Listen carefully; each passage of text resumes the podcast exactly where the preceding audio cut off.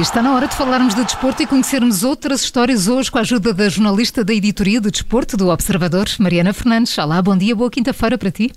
Olá, bom dia, bom boa quinta-feira para vocês. Começamos com o rugby.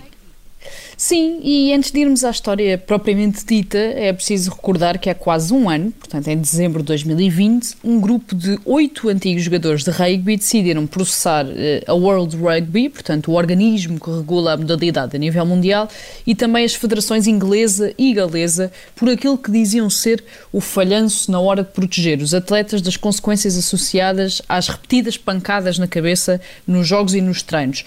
Todos estes atletas tinham uma coisa em comum, que era o facto de terem sido diagnosticados com demência, Alzheimer ou qualquer outra doença neurológica ainda muito cedo, portanto, à passagem dos 40 anos, e agora, quase um ano depois, começa a perceber-se que esse processo abriu caminho para que outros antigos atletas possam lutar pelas mesmas coisas. Então, mas o que é que isso quer dizer, Mariana? Apareceu mais, mais um grupo de antigos jogadores a queixarem-se da mesma coisa?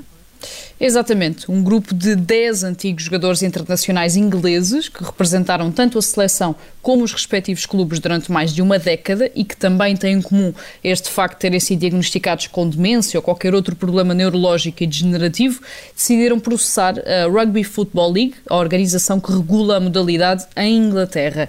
O motivo é exatamente o mesmo, portanto, este falhanço na hora de proteger os atletas das eventuais consequências das repetidas pancadas na cabeça nos jogos e nos treinos, até porque a equipa de advogados que representa este novo grupo é exatamente a mesma que representa os oito originais que deram este passo há um ano, uhum. algo que vai aqui, obviamente, ligar umbilicalmente estes dois casos. Uh, mas o que é que eles querem concretamente uh, obter com estes processos?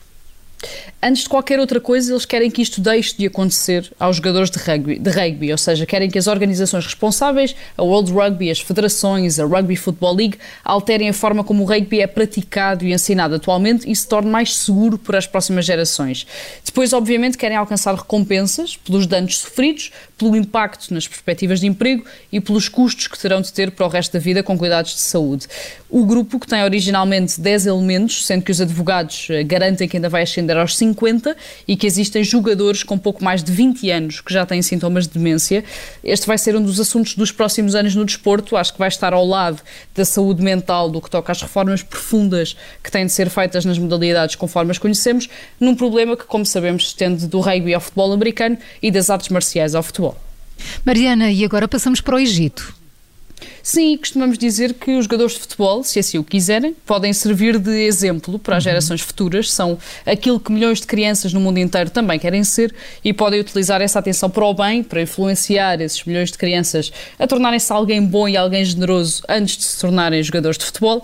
Ora, no Egito, este exemplo é obviamente Mohamed Salah, o avançado do Liverpool, que é um herói no país africano, que tem a própria imagem em aviões da companhia aérea estatal, que tem a alcunha de Happiness Maker, portanto, fazedor de felicidade porque contribui muito para a construção uh, de infraestruturas na terra natal, na cidade de Nagrig, mas agora esse exemplo e essa influência de Salah vai deixar de ser apenas teórica, vai passar a ser muito prática, porque a história do jogador de 29 anos vai passar a integrar o Programa de Estudos Nacional Egípcio, ou seja, todas as crianças egípcias vão estudar na escola o percurso de Mohamed Salah.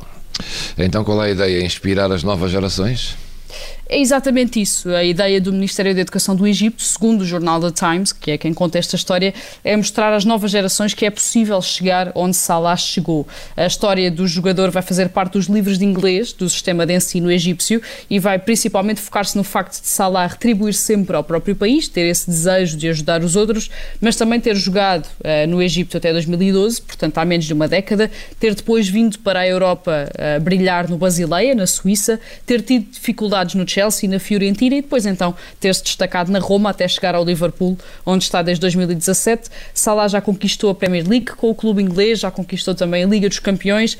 Na semana passada ultrapassou Didier Drogba e tornou-se o melhor marcador africano da história da Liga Inglesa e agora, quase 10 anos depois de ter arriscado tudo ao deixar o Egito para apostar na Europa, vai mesmo ser matéria de estudo para milhões de crianças que já queriam ser como ele. Que maravilha. E do Egito, Mariana, passamos para a Inglaterra, onde terminamos.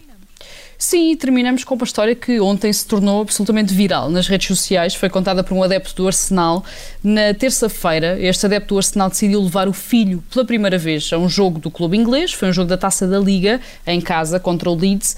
Este adepto explica que nunca achou que isto fosse acontecer, que fosse possível, porque o filho é autista, sofre muito com o barulho e a verdade é que a experiência não resultou muito bem na primeira parte, com a criança a sofrer com 50 mil pessoas no estádio a gritar, a cantar ao mesmo tempo. O pai resolveu deixar o jogo ao intervalo, mas quando já estavam a sair, foram abordados por uma segurança que lhes perguntou porque é que estavam a ir embora mais cedo. Quando o pai explicou, ambos foram encaminhados para uma sala insonorizada que o Emirates, o estádio do Arsenal, tem para estes adeptos com sensibilidades ao barulho e a criança pôde assistir ao resto do jogo com toda a tranquilidade do mundo e é a prova de que o futebol uhum. é mesmo para toda a gente. E ainda bem que assim é. A jornalista da editoria de desporto do Observador, Mariana Fernandes, amanhã há outras histórias para conhecermos. Obrigada, Mariana. Até amanhã. Até amanhã.